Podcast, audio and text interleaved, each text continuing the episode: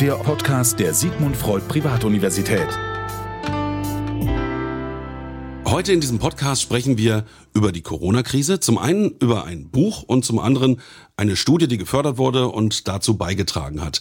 Ja, die Corona-Krise, jetzt der Psyche helfen. Für die gegenwärtige Akutsituation werden ja dringend psychotherapeutische Innovationen benötigt. Für Menschen mit äh, psychischen Erkrankungen wie zum Beispiel Depressionen und Ängsten stellt die Pandemie ein besonderes Problem dar. Und wie gerade schon erwähnt, hat der medizinisch-wissenschaftliche Fonds des Bürgermeisters der Stadt Wien Teile dazu beigetragen zu der Studie. Und zum anderen ist das Buch erschienen, Die Psyche in Zeiten der Corona-Krise, Herausforderungen und Lösungsansätze für Psychotherapeuten und soziale Helfer. Erschienen im Klett-Cotta Verlag und herausgegeben von Robert Behring und von Professor Dr. Christiane Eichenberg von der SFU in Wien, der Sigmund Freud Universität, ist im Studio. Hallo Christiane. Hallo, vielen Dank. Schön, dass du Zeit hast. Und ich möchte mal ganz allgemein reingehen.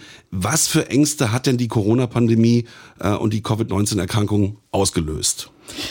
Ja, ich denke, die Sorgen und Ängste in dieser Krise sind sehr individuell ausgestaltet und betreffen verschiedene Lebensbereiche. Angefangen von gesundheitlichen Sorgen, Sorgen um Arbeitslosigkeit, Kurzarbeit, Verlust von Angehörigen, aber auch von sozialen Beziehungen während des Lockdowns. Mhm. Da man davon ausgeht, dass die Corona-Krise umfassende psychische und psychosoziale Auswirkungen hat, verwundert auch nicht, dass in kurzer Zeit eine Vielzahl von Studien dazu erschienen sind, sodass die Ergebnisse inzwischen schon in Meta-Analysen, also in größeren Reviews zusammengefasst wurden.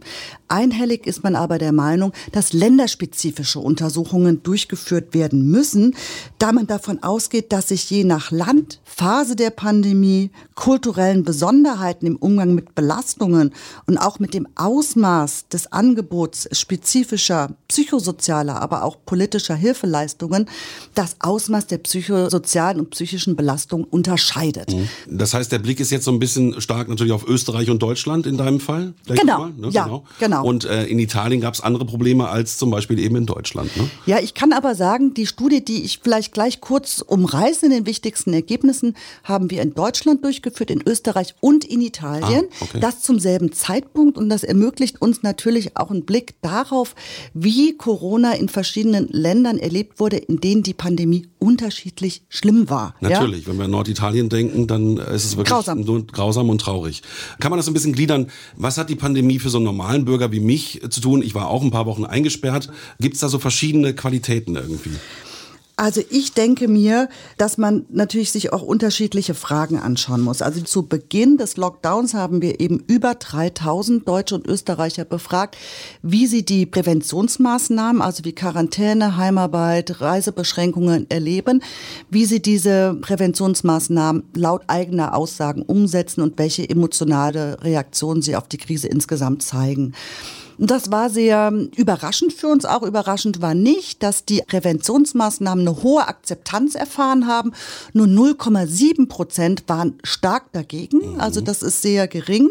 Ähm, was dann auch nicht verwundert, dass mit diesen Präventionsmaßnahmen wenig negative emotionale Reaktionen einherging, weil man sie eben akzeptiert was aber nicht auf alle Bevölkerungsgruppen gleichermaßen zutrifft. Ich denke, das ist auch ein wichtiges Ergebnis. Wir können nicht davon ausgehen, dass Corona ja, in der Bevölkerung gleiche Reaktionen, gleiche Bewältigungsmöglichkeiten hervorruft, sondern wir hier nach bestimmten Gruppen schauen müssen. Ja? Mhm. Und es hat sich eben gezeigt, auch wenn die Bevölkerung insgesamt wenig reaktant, also wenig Widerstände hatte, die Präventionsmaßnahmen umzusetzen, dass es doch einige Gruppen gab, die emotional Schwierigkeiten hatten, mhm. die Präventionsmaßnahmen zu akzeptieren, vor allen Dingen Jüngere. Aha, kannst du da noch ein paar Beispiele geben? Jüngere Leute hatten damit Schwierigkeiten. Genau. Hat es auch mit sozialen Schichten zu tun gehabt? Ja, ja. Einkommensschwächere, mhm. äh, was man sich natürlich auch vorstellen kann, waren deutlich belasteter, weil hier sich natürlich Problembereiche akkumulieren. Na ja, klar, mhm. ganz eindeutig. Was aber der überraschendste Befund war, wir haben gefragt, über was machen Sie sich jetzt zu Beginn des Lockdowns am meisten Sorgen? Ja, und hier war es so, dass die äh, meisten Sorgen sich um die Gesundheit von Angehörigen und Freunden treten, ja, aber auch um das Leid, was andere erfahren könnten. Danach kamen dann Sorgen um wirtschaftliche Aspekte, um Kapazitäten hinsichtlich der ärztlichen Versorgung. Vergleichsweise am geringsten Sorgen machten sich die Befragten zum damaligen Zeitpunkt um ihre eigene Gesundheit. Ja? Mhm. Wenn wir das aber mit Italien vergleichen, ja, drehen sich da die Sorgenbereiche um. Ja? Italien, wie du eben gesagt hast, war Norditalien war deutlich belasteter. Ich denke mir, je näher die Pandemie einen persönlich betrifft, ja, umso stärker werden dann doch auch wieder die Sorgen, die sich um die eigene Person ähm, drehen. Ja, klar. Finde ich erstaunlich, dass also die Menschen sich in erster Linie erstmal um andere Sorgen gemacht haben. Und na klar, wenn es näher kommt, dann auch um sich selber. Genau. Äh, hätte ich jetzt gar nicht mit gerechnet, mit nee. so einem Ergebnis. Finde ich, finde ich auch äh, ein schönes Bild eigentlich, ja. ne, wenn man das so sieht. Jetzt müssen wir natürlich dazu kommen, die sozialen Helfer, die Psychotherapeuten in der Krise, die haben ja besonders starke Herausforderungen. Was bedeutet die Pandemie eben für diese Personengruppen? Ich denke, dass Psychotherapeuten drei Belastungsbereichen in der Pandemie ausgesetzt waren und sind. Zum ersten wissen wir oder kann man sich auch denken, dass Psychotherapiepatienten eine Verstärkung ihrer psychischen Belastungen in der Corona-Krise erfahren. Die sind sowieso schon in Psychotherapie, weil sie belastet sind, weil sie unter Symptomen leiden. Und dass eine zusätzliche gesamtgesellschaftliche Krise wie die Pandemie hier zusätzlich Symptome verschlimmert, kann man sich nicht nur denken, sondern haben auch Zahlen belegt. In Österreich hat man über 1500 Psychotherapeuten befragt, die zusammenfassend beobachtet haben, dass die gesetzlich angeordneten Präventionsmaßnahmen zu Beginn des Lockdowns bei 70 Prozent ihrer Patienten Symptome verschlimmerten oder auch Trauma reaktiviert wurden. Das heißt natürlich, ähm, Ängste wurden stärker ausgelöst durch die Bedrohung von außen und das war auch gleich zu Anfang schon messbar. Genau. Zum Zweiten, denke ich, ist es aber auch so, dass die Psychotherapeuten vor der Herausforderung standen, ihr Setting zu ändern. Ja, es war in vielen Fällen ja nicht mehr möglich, face-to-face, -face, also traditionelle Psychotherapie durchzuführen. Man durfte es schon noch, ja, unter Einhaltung bestimmter ähm, Hygienemaßnahmen, die ja allgemein bekannt sind. Aber wenn Psychotherapeuten oder auch Patienten zu große Ängste hatten, auf dem Weg beispielsweise zur Therapiepraxis öffentliche Verkehrsmittel zu nutzen, war plötzlich die Möglichkeit da, Online-Therapiesitzungen durchzuführen, was ziemlich neu ist. Genau, da wollen wir später noch drüber sprechen. Mhm. Stichwort E-Mental Health. Aber hm, vielleicht mal zu Beginn noch so ein paar Fragen, um in das Thema reinzukommen. Menschen, bei denen zum Beispiel Covid-19 ausgebrochen ist, die auch beatmet wurden und das Ganze überlebt haben, was hatten die für Ängste? Ich möchte ganz gerne erstmal so über die ganzen Ängste, die aufgekommen sind zu Anfang sprechen. Die mussten ja auch damit klarkommen. Die waren ja oft noch bei Bewusstsein und sind dann vielleicht über dem Berg gewesen. Und wie sah es dann auf der anderen Seite aus? Die waren ja dann auch nahe dem Tode. Also, das ist natürlich die am schlimmsten belastete Gruppe gewesen. Oder ist es nach wie vor noch, die intensivmedizinisch behandelt werden müssen? Beatmet werden müssen und dann auch ins künstliche Koma versetzt werden mussten. Wir wissen aus früheren Studien, dass circa 20 Prozent der Menschen, die intensivmedizinisch behandelt werden, eine posttraumatische Belastungsstörung entwickeln. Ihr konntet schon Erfahrungen mit SARS sammeln, ne? Da gab es schon Studien, die da mit reingeflossen genau, sind. Sehr genau. Gut. Ja, ist hochinteressant. Genau. Also ähm, wichtig ist, insgesamt zu wissen, dass wenn Menschen ein traumatisches Erlebnis oder wir sagen vielmehr ein potenziell traumatisches Erlebnis durchmachen müssen, nicht alle Menschen eine Traumafolgestörung entwickeln. Mhm. Ja, das heißt, ähm, es hängt von verschiedenen Schutz, aber auch Risikofaktoren ab, ja, ob ein Mensch Extrembelastungen gut bewältigt oder eben nicht. Also das müssen wir eben wissen, wenn wir uns Extrembelastungen anschauen, wie jetzt auch die Menschen auf der Intensivstation. Das heißt, nicht jeder, der beatmet wurde, hat nachher eine Traumafolgestörung, aber eine Teilgruppe davon. Die extreme Hilflosigkeit, die die Betroffenen erleben, betreffen aber auch Angehörige, wenn wir jetzt an die intensivmedizinisch betreuten Patienten denken. Nämlich auch die Hilflosigkeit gegenüber den Leiden eines nahestehenden Menschen kann verständlicherweise Ängste und Depressionen auslösen auslösen.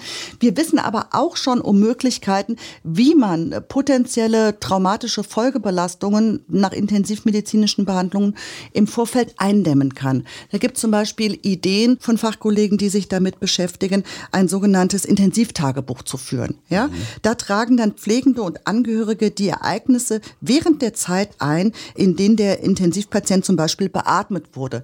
Nach dem Aufwachen kann er das Tagebuch lesen und damit die Zeit seiner Bewusstlosigkeit Arbeitslosigkeit rekonstruieren. Und damit versucht man eben auch wieder eine biografische Kontinuität für den Betroffenen herzustellen, mhm. für die Zeit, ja, in der es für ihn auch im Nachhinein schwierig ist zu unterscheiden, was sind denn jetzt etwaige traumhafte oder auch als real eingestufte mhm. Erlebnisse, um das besser differenzieren zu können. Genau. Ich denke, solche Hilfsmöglichkeiten anzuwenden, macht großen Sinn. Also man war ja im Koma und kann nicht mehr vielleicht auseinanderhalten, genau. was was war. Ja. Äh, der andere Punkt, der da aufgeploppt ist, das sind ja eben auch die Angehörigen. Wir haben ja die Bilder vor Augen, gerade aus Norditalien. Da sind die Menschen auf den Stationen gewesen und völlig isoliert isoliert. Das heißt, Angehörige konnten dort ja gar nicht mehr hin und mussten auch mit ihren Emotionen klarkommen. Also ganz neue Herausforderungen, die es vorher in dieser Art ja noch nie gab. Ganz neu, genau. Mhm. Dann fallen mir auch die Hinterbliebenen ein, wenn also jetzt jemand verstorben ist, die konnten ja auch nicht richtig trauern ne, in Zeiten des Abstands. Selbst Beerdigungen waren nicht möglich. Das hat ja auch tiefe Wunden gerissen. Genau. Also wenn wir uns überlegen, normalerweise einen Angehörigen zu verlieren, ist schon schrecklich genug. Ja, da haben wir aber Abschiedsrituale, ja, die uns auch dabei helfen, das zu verarbeiten. Jetzt sind aber bestimmte Abschiedsrituale überhaupt nicht möglich. Ja, wie zum Beispiel den Verstorbenen zu begleiten, sich von ihm zu verabschieden oder auch die gegenseitige Unterstützung von Angehörigen durch körperlichen Kontakt sich im Arm zu halten, das alles fällt jetzt weg. Deswegen sollte auch nach dem Versterben von Covid-19-Patienten immer evaluiert werden, ob nicht doch unter Einhaltung von Schutzmaßnahmen auch ein Verabschieden möglich ist. Wenn sich dagegen entschieden wird, wird aber auch empfohlen, dass Angehörige alternative Verabschiedungsrituale umsetzen. Dafür ist auch wichtig, dass das medizinische Personal entsprechend geschult ist, zum Beispiel ein Foto des Verstorbenen zu machen. Ja, mhm. Wenn der Angehörige den Wunsch hatte, den Verstorbenen nochmal zu sehen, was ihm aber nicht möglich war. Das Gleiche gilt für Trauerfeiern, wenn die sehr eingeschränkt möglich waren, auf zehn zehn Leute beschränkt waren, dass dann entsprechend Angehörige auch unterstützt werden, alternative Möglichkeiten von Trauerfeiern zu finden, ob es jetzt virtuell ist oder auch Monate Zeit versetzt im privaten Raum. Mhm. Also mit all diesen Fragen hat sich eben auch die Deutsche Gesellschaft für Palliativmedizin auseinandergesetzt und Empfehlungen gegeben, wie eben belastete, schwerstkranke, sterbende und trauernde Menschen in Zeiten von Covid unterstützt werden können. Da waren jetzt schon sehr brauchbare Sachen. Das Traumatagebuch Buch eben auch, wie man im Trauerfall umgeht. Lass uns noch mal ganz kurz zu den vielen Helfern kommen. Bei denen wurde ja auch eben in der Pflege Angst ausgelöst, Trauma. Die haben ja Bilder gesehen, die sie so in dieser Form mit Leichenbergen vorher noch nie sehen mussten. Welche Maßnahmen gibt es da zu helfen? Eben bei Angst und Trauma, bei Patienten, bei Pflegekräften und Hinterbliebenen? Ja, also wenn wir jetzt vielleicht mal bei der Gruppe des medizinischen Personals bleiben, die benötigen in jedem Fall Unterstützung. Das Problem ist ja auch, dass dass gerade wenn wir das beispielsweise in Norditalien gesehen haben, auch Menschen als Pflegekräfte eingesetzt wurden, die nur kurzfristige Schulungen erhalten haben. Ja, das heißt, die waren richtig. auch gar nicht richtig darauf vorbereitet, noch viel weniger als gut ausgebildete Pflegekräfte. Und dass es hier eben wichtig ist, dass bei diesen Mitarbeitern besonders darauf geachtet wird, dass es klare Kommunikationsstrukturen gibt, aber dass es auch bestmögliche Rahmenbedingungen bei ihrer Arbeit gibt. Das trifft vor allem darauf zu, dass es genügend Schutzkleidung gibt, Rückzugsräume, Pausen, aber auch Verpflegung ja, weil wir eben auch wissen, dass materielle Ressourcen, Engpässe und zu wenig personale Ausstattung, die Belastungen, die die Pflegekräfte eh schon haben oder das medizinische Personal, nochmal gesteigert werden, wenn diese Rahmenbedingungen nicht erfüllt sind. Das heißt natürlich, dass Krankenhäuser, Bund, Kommunen, Länder in Zukunft darauf achten müssen, dass eben genügend Material da ist, damit man auf solche Situationen reagieren kann. Also man muss aus den Erfahrungen unbedingt lernen, damit in Zukunft sowas natürlich ganz anders verläuft. Genau. Soziale Distanz und Selbstisolation bei Alten und natürlich auch ganz bei normalen Bürgern, Vereinsamung, das ist ja auch das große Thema dieser Pandemie gewesen. Und du hast es vorhin schon angesprochen und darauf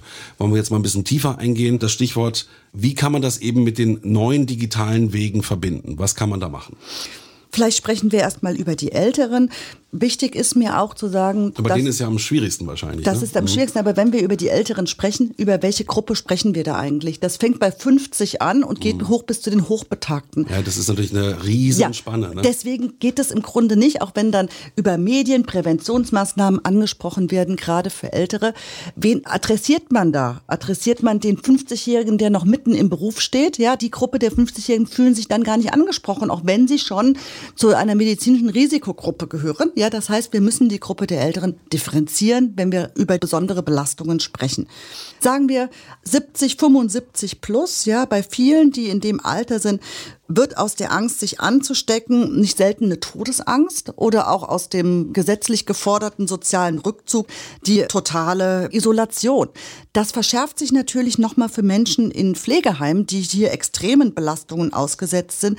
Denken wir auch vor allen Dingen an Demenzkranke, ja, wie schwierig es ist für sie zu verstehen, wieso sich jetzt der Alltag so einschneidend ändert, Angehörige nicht mehr zu Besuch kommen, sodass wir an die Gruppe von Altenheimen Altenheimbewohner unbedingt denken müssen und dass Kranke und Gefährdete hier auch Unterstützung bekommen, per Telefon oder auch per Internet Kontakte zu den Angehörigen halten zu können. Das müsste aber das Pflegepersonal natürlich dann in ja. solchen Krisen in die Hand ja. nehmen. Ich kenne es von meiner Mutter auch, die war jetzt auch die ganze Zeit isoliert, jetzt langsam werden die Pforten wieder aufgemacht. Das hat viel ausgelöst. Ne? Da war auch wirklich Angst, sieht man die Familie jemals wieder und ja, sterbe ich allein. Genau, sterbe ich allein, das eine schwere, schwere Belastung. Genau. Genau. Und das Digitale kann helfen. Die Frage ist halt eben, meine Mutter ist da nicht so gut, zum Beispiel ihr Mann, der kann das ganz gut. Ne? Also es gibt auch in diesem Bereich der 70- bis 80-Jährigen Leute, die noch affin sind, andere nicht. Aber wichtig ist auch, dass hier natürlich das pflegende Personal dann mit Rat und Tat zur Seite steht. Und heranführt führt an die Mediennutzung. Die einzigen, die da auch ansprechbar sind. Ne? Aber auch daran sehen wir jetzt, welche vielschichtigen Aufgaben das medizinische Personal hat. Die Besonderheit ist auch, dass soziale Helfer ja, in Pflegeeinrichtungen, man kennt die grünen Damen beispielsweise, dass das auch alles ausgesetzt wurde, auch in Krankenhäusern. Also dass viel mehr Aufgaben auf dem medizinischen Personal ja. plötzlich lastet. Ja, jetzt sollen sie auch noch Medienerziehung machen. Genau, geschult genau. sein in Medien, das ja. ist ja unendlich die Liste. Also hier ist das Fazit, das pflegende Personal muss sich da leider noch mehr auf aufhelfen. Ganz andere Richtung. Wie geht's denn den Kindern in diesem Bereich? Ja, also auch da gibt es schon Studienergebnisse. Laut einer Befragung der DRK, Deutsche Große Krankenkasse, ja, gaben 29 Prozent der Kinder und Jugendlichen an, dass sie sich während der Schulschließungen schlechter oder sogar deutlich schlechter gefühlt haben als davor. Mhm. Kinder waren gestresst und traurig. Aber, und auch hier gilt wieder das, was ich zu Beginn gesagt habe, müssen wir uns verschiedene Gruppen anschauen. Ja? Es gibt nämlich auch Gruppen von Kindern, die haben vom Lockdown profitiert. Es gibt eine Online-Umfrage unter Eltern von Kindern, die unter ADHS, Aufmerksamkeitsdefizitsyndrom, litten. Die haben von einer deutlichen Verbesserung des Wohlbefindens ihrer Kinder berichtet. Nämlich hier fielen Schulängste weg. Ja. Hier konnte durch den Lockdown viel flexibler ja, auf die Bedürfnisse dieser besonderen Kinder eingegangen werden, sodass wir auch hier sehen, ja, für manche ist es eine große Belastung, besondere Gruppen profitieren aber auch von der Ausnahmesituation. Ja, das ist erstaunlich, klar, wenn die dann eins zu eins genau, die Eltern mehr Zeit, Zeit bekommen, haben, klar, Aufmerksamkeit haben. Eltern waren ja auch zu Hause, ne? also war halt dann wirklich familiäres Geschehen, wie es vorher auch noch nicht da war. Die haben profitiert. Ich ja. denke, viele Kinder haben sich natürlich auch die Schule nach kurzer Zeit wieder herbeigesehen. Ne? Ja, und das ist, wenn wir jetzt auch über digitale Substitute sprechen, das hast du auch angesprochen, ja. Es war von Beginn an der Krise selbstverständlich verständlich, dass man versucht, alle Möglichkeiten auszuschöpfen, zwischenmenschliche Begegnungen durch medial vermittelte Begegnungen zu ersetzen. Ist das jetzt im Büro, ähm, der Unterricht, soziale Kontakte und so weiter. Wir haben aber auch gemerkt, dass vor allen Dingen in der Schule nicht alle entsprechenden Technologien vorhanden waren, im Gegensatz zu kommerziellen sozialen Netzwerken wie Facebook beispielsweise. Mhm. Man hat auch gemessen, haben denn die Nutzungszeiten zugenommen, ja, während des Lockdowns.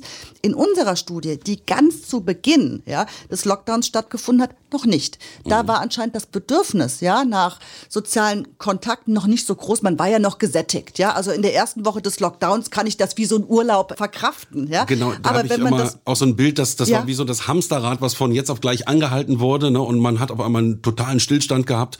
Und ich denke auch so die ersten zwei Wochen konnte man das noch für sich Nutzen, nutzen, und kompensieren. Genau. Das denke ich und genauso. Und dann wurde es immer schwieriger. Ne? Genau. Und dann, nach dieser Phase, stieg sozusagen auch nach Zahlen, stiegen die Nutzungszeiten an.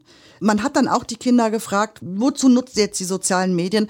Man hat halt herausgefunden, dass es vor allen Dingen emotionsregulatorische Motive waren, nämlich wie die Aufrechterhaltung von sozialen Kontakten, aber auch die Bekämpfung von Langeweile. Natürlich. Jetzt kommen wir dann zu diesem wirklich großen Teil, Überschrift E-Mental Health. Wie haben denn die Gesundheitsverbände, die Kassen, die Vereinigungen darauf reagiert? Also speziell jetzt bei den Psychotherapeuten. Was ist da passiert und was wurde umgestellt? Ja. Zum Glück haben die Krankenkassen und Verbände sehr gut darauf reagiert, auf die Notwendigkeit, das traditionelle psychotherapeutische Setting zu flexibilisieren. Auch hier sind die Situationen in Deutschland und Österreich unterschiedlich. Während Online-Therapie in Deutschland auch teilweise schon vor Corona möglich war. Ja, also man darf als Psychotherapeut oder durfte als Psychotherapeut 20 Prozent seiner Patienten auch mal im Online-Video-Setting unter bestimmten Bedingungen behandeln. War das in Österreich überhaupt nicht erlaubt. Ja? Während des Lockdowns haben in beiden Ländern hat im Grunde eine Trendwende im Bereich der Online-Therapie stattgefunden, in dem nämlich jetzt erlaubt war, per Online-Video-Setting Patienten zu sehen und zu behandeln. Und das ist schon eine große Errungenschaft gewesen. Teilweise wurde die Flexibilisierung, hier eben auch digital zu arbeiten, auch schon wieder zurückgenommen, als die Corona-Zahlen wieder abgeschwächt wurden. Was sich aber in Befragungen von Psychotherapeuten zeigt, sind diese damit nicht zufrieden. Ja, also viele Psychotherapeuten haben auch ihre Einstellung zur Online-Therapie in der Corona-Zeit geändert. Mhm. Während vor Corona-Zeit ein Drittel der österreichischen Therapeuten sehr skeptisch dem gegenüberstand, ja, wandelte sich dieser Anteil zu zwei Drittel positiv gestimmten Psychotherapeuten während der Corona-Pandemie. Mhm. Und ich denke, es ist auch beeindruckend zu sehen, dass doch 75 Prozent der Psychotherapeuten Online-Videotherapie genutzt haben und 95 Prozent von denen zum ersten Mal während der Corona-Pandemie. Mhm. Das heißt, viele haben sich auf das neue Setting eingestellt, ad hoc eingestellt, obwohl sie da auch keine Aus-, Fort- oder Weiterbildungen hatten, was natürlich auch ein Problem ist, ja, weil eine Face-to-Face-Situation unterscheidet sich von einer Online-Video-Setting-Situation doch sehr deutlich. Das wollte ich fragen. Wo sind da die Nachteile? Also natürlich, wenn man einen Patienten vor sich sitzen hat, dann sieht man ihn, beobachtet ihn, kann viel im Gesicht ablesen. Das kann man vielleicht online auch teilweise, aber kann mir vorstellen, dass da Unterschiede gibt. Mhm. Es gibt natürlich große Unterschiede und ich denke, der wichtigste Unterschied ist, sich nicht vorzumachen, dass der Face-to-Face-Kontakt äh, durch das Videosetting ersetzt werden kann oder das gleiche ist. Man kann sagen, es ist der Camera-to-Camera-Kontakt, ja, der aber natürlich Spezifika aufweist. Ja, ich sehe nicht, wie der andere nervös an seinen Händen spielt oder mit den Füßen wippt. Das fehlt mir alles. Es ist schwierig, dem anderen gleichzeitig in die Augen zu schauen, wenn ich auch selber in die Kamera schauen will, ja. Und ich denke, das zu Beginn, sich gemeinsam mit dem Patienten klar zu machen, wo die Unterschiede liegen, ja, ist in jedem Fall schon mal wichtig, um auch veränderte Erwartungen explizit zu machen. Mhm. Das war natürlich auch ein großes Feld für zum einen die Patienten und die Psychotherapeuten. Da wurde Neuland begangen, ne, weil das ja alles so ad hoc ging und ich glaube, dass jeder so seine Erfahrungen damit schon mal dann sammeln konnte. Welche Quintessenz gibt's denn daraus? Du hast es gerade schon angesprochen. Wird die Online-Psychotherapie einen größeren Teil als früher einnehmen ganz ersetzt wird sie sicherlich nicht. Also wie Soll könnte sie das, auch nicht. Wie könnte ja. das Verhältnis in Zukunft aussehen? Ja, also ich denke, auch das zeigen Befragungen, dass neun von zehn Therapeuten sagen, wir würden gern weiter im Online-Setting behandeln. Ja, also dass der Trend dahin geht, dass sich Therapeuten eben auch eine weiter bestehende Flexibilisierung, eine Wahlfreiheit wünschen, in manchen Situationen eben doch auch wieder auf das Online-Setting zurückgreifen zu können, aber auch nur dann, wenn es in den Leistungskatalog ja, der Krankenkassen aufgenommen Natürlich. wird verständlicherweise. Was es aber auch geben muss, meiner Meinung nach, sind fundierte Aus- und Weiterbildungen. Ja, das sozusagen auch das, was jetzt ad hoc irgendwie umgesetzt wurde, weil es auch gar nicht anders ging, auch jetzt nochmal auf andere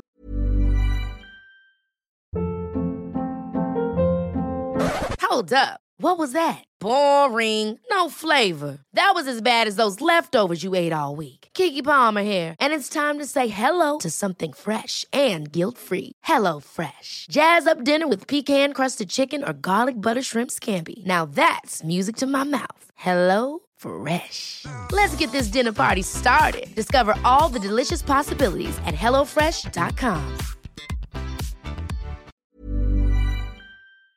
Füße gestellt wird. Mhm, natürlich. Das ist so, wie wir das vorhin schon besprochen haben, mit den Pflegekräften, die auf einmal mit dem iPad wunderbar umgehen können müssen, um eben die Leute im Heim zu betreuen. Genau. Auch hier geht es um Schulung und Weiterbildung. Aber nochmal ganz kurz, welche Formen gab es denn Video, Online-Psychotherapie, gab es auch noch andere Formen, einfach nur telefonieren? Ist das genauso stark oder schwächer oder was ist da noch entstanden?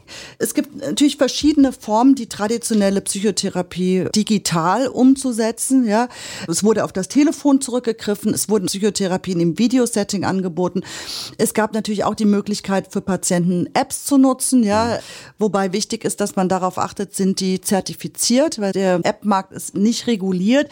Wir wissen schon, dass es im Jahr 2015 über 1000 Apps allein zum Bereich der Depression gab. Mhm. Davon waren aber nur drei in hochwertigen Studiendesigns evaluiert. Das, das heißt, das ist ja, das ja. ist wirklich für den Nutzer, der sagt, man, wie kann ich denn jetzt mir irgendwie selber helfen? Wie kann ich mich selber beruhigen? Wie kann ich Stress abbauen? Wie kann ich positive Gedanken fördern? Wie kriege ich meine Ängste gelindert? Mhm. Dass solche Selbsthilfetools funktionieren, dass sie gut sind, aber dass man darauf achtet, dass sie zertifiziert und untersucht sind. Und da ja, muss man unbedingt. sich leider selber mit beschäftigen, ja, und ja. muss nachlesen, wer ist der Anbieter, gibt es Studien dazu, weil ansonsten kann man Worst Case auch mehr Schaden anrichten, als davon profitieren. Mhm, absolut.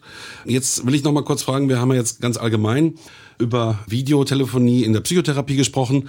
Wie sieht das denn bei den noch so letzte Frage älteren und jüngeren aus? Gibt es da auch noch mal Unterschiede?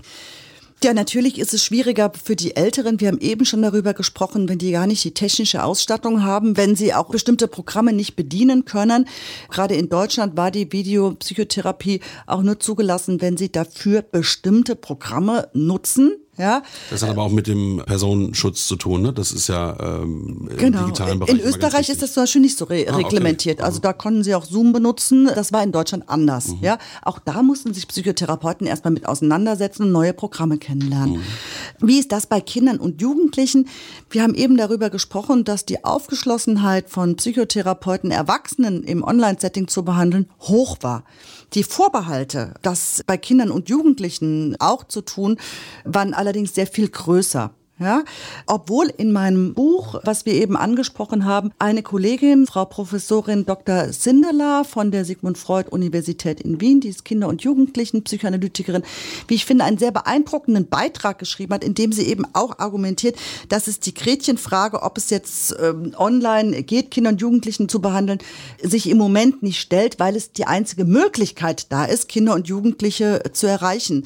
Sie sagt, zentral daher war die Frage, wie kann denn die die Sprache des Spiels weitergeführt werden, weil je jünger die Kinder, ja, desto eher werden sie spieltherapeutische Elemente anwenden, weil die jungen Kinder ihre Probleme noch gar nicht verbalisieren mhm. können, ja. Das heißt, da ist das gemeinsame Spiel das therapeutische Element und manche Therapeuten sagen halt, wie soll das denn im Online-Setting gehen? Frau Sindeler stellt das aber sehr gut dar, dass man natürlich auch hier zwischen verschiedenen Altersstufen differenzieren muss. Kinder und Jugendliche kann man nicht so zusammenfassen. Sie werden Online-Therapie bei Kindern bis zum Volksschulalter eher nicht durchführen können. Sie können aber dennoch den Kontakt zum Kind als Therapeut halten, sagt sie, mhm. äh, weil sie sagt, als Therapeutin sind sie natürlich auch eine wichtige Bezugsperson vom Kind. Und wenn das jetzt im Lockdown wegfällt, ja. stellt es eine Belastung dar. Also natürlich. zumindest der Kontakt weiter mhm. bleiben kann. Und was sie natürlich auch machen können, weil je jünger die Kinder, desto wichtiger ist die Elternarbeit. Das kann man sich auch vorstellen. Ja. Und die kann natürlich auch im Online-Videosetting weitergehen. Mhm. Sie sagt aber dann, bei Kindern im Grundschulalter ist es auch schon möglich, zum Beispiel gemeinsam Online-Spiele zu spielen, ja, eingebettet in ein Videosetting. Und auch hier sehen Sie an der Auswahl der Spielfigur oder wie zusammen oder gegeneinander gespielt wird, ja, mhm. bieten sich hier in den Spielsituationen für den Therapeuten genauso Interventionsmöglichkeiten wie im realen Spiel, ja. Mhm. Sie können auch hier bestimmte therapeutische Techniken wie Spiegeln oder Markieren von Gefühlen oder Erproben von Handlungsspielräumen umsetzen. Ja, so dass die Vorbehalte, die manche Therapeuten haben, denke ich auch ausgeräumt werden könnten, wenn sie Fort- und Weiterbildungen hätten, wo ihnen die Möglichkeiten eben fundiert vermittelt werden. In diesem Interview können wir ja quasi nur an der Oberfläche äh, bleiben. Professor Dr. Sinderler hast du gerade schon angesprochen. Viele Kollegen haben auch einzelne Artikel zu dem Buch beigesteuert. Das macht es sehr umfangreich, mhm. sehr informativ. Und ich habe da viele Seiten gelesen. Wie gesagt, wir kratzen nur an der Spitze des Eisbergs. Ich kann nur empfehlen, sich das Buch auch zu besorgen. Gerade wenn Sie natürlich im sozialen oder psychotherapeutischen Bereich arbeiten. Bei Klett Cotta erschienen für 14,99 Euro. Müssen wir noch irgendein Fazit ziehen? Zum Schluss? Wenn ich zu dem Buch was sagen darf, die erste Auflage ist im Grunde äh, schon fast ausverkauft. Mhm, ja? Also so, dass wir jetzt schon an einer zweiten stark überarbeiteten Auflage arbeiten, weil das Buch, was wir geschrieben haben, haben wir im April geschrieben. Ja, das betrifft vor allen Dingen die Fragen des Lockdowns. Ich denke, jetzt befinden wir uns aber in der mittel- und langfristigen Phase der Pandemie, in der auch nochmal andere Fragen relevant werden, nämlich wie geht das Leben mit Corona weiter? Was verändert sich? Was bleibt? Ja, und das sind eben neue Aspekte, die wir in dem Buch eben mit aufnehmen und haben das deutlich erweitert. Ganz klares Beispiel. Du hast es angesprochen. Zu Anfang der Pandemie war die Akzeptanz wahnsinnig hoch und heute gibt es Demonstrationen, wo Tausende auf die Straße gehen. Ne? Also es hat sich da ja ganz viel getan und natürlich so auch im Helferbereich bei sozialen Helfern und Psychotherapeuten. Das wird spannend, da weiter zu forschen, denke ich. Das denke ich auch und die Bemühungen sind da und ich denke, wir dürfen auch nicht aufhören, Hilfsangebote wie bestimmte Hotlines, psychosoziale soziale Hilfsangebote aufrechtzuerhalten und das auch nicht abhängig zu machen von bestimmten Infektionszahlen. Ja? Mhm. Denn wir wissen, dass psychosoziale Belastungsreaktionen sich häufig zeitversetzt zeigen. Viele ja? Monate später. Viele ne? Monate später, mhm. genau. Und ich denke, deswegen ist einerseits wichtig, dass die Angebote offen bleiben, selbst wenn das Infektionsgeschehen sich mal phasenweise, glücklicherweise etwas bessert. Wir müssen aber auch, und deswegen bin ich auch dankbar, heute die Gelegenheit hier gehabt zu haben, ein bisschen darüber sprechen zu können, die Bevölkerung darüber zu informieren, ja, dass sich Belastungsreaktionen zeitversetzt zeigen. Mhm. Stell dir vor, man hat vielleicht ein traumatisches Erlebnis während des Lockdowns gehabt, vielleicht einen Angehörigen verloren, einen Arbeitsplatz verloren, häusliche Gewalt erlebt und fährt dann im Sommer nach Italien und freut sich, ja, und liegt am Strand und plötzlich kommt Reizbarkeit, Ein- und Durchschlafstörungen. Das ist ja für den normalen Bürger, ja, Angstattack ne? gar nicht mehr ja. verständlich, ja. weil der zeitliche Zusammenhang mhm. nicht mehr direkt besteht. Deswegen denke ich, ist aber auch wichtig, die Bevölkerung genau über solche Sachen aufzuklären, damit man es einordnen kann und dann Sehr auch gut. weiß, aha, das ist eine verspätete verspätete Folgereaktion. Das ist ganz normal, dass sich das jetzt zeigt und dass dann eben entsprechende Hilfsangebote auch immer noch offen sind, an die man sich dann wenden kann.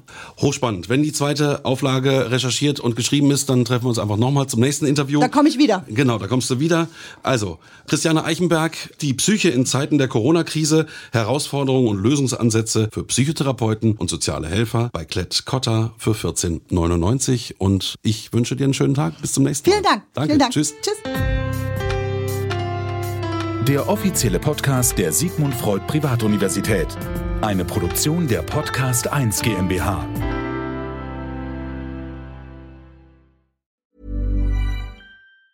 Ever catch yourself eating the same flavorless dinner three days in a row? Dreaming of something better? Well, HelloFresh is your guilt-free dream come true, baby. It's me, Kiki Palmer. Let's wake up those taste buds with hot, juicy pecan crusted chicken or garlic butter shrimp scampi. Mm. Hello Fresh. Stop dreaming of all the delicious possibilities and dig in at HelloFresh.com. Let's get this dinner party started. Planning for your next trip? Elevate your travel style with Quince. Quince has all the jet setting essentials you'll want for your next getaway, like European linen premium luggage options, buttery soft Italian leather bags, and so much more. And is all priced at 50 to 80% less than similar brands. Plus, Quince only works with factories that use safe and ethical manufacturing practices. Pack your bags with high-quality essentials you'll be wearing for vacations to come with Quince. Go to quince.com/pack for free shipping and 365-day returns.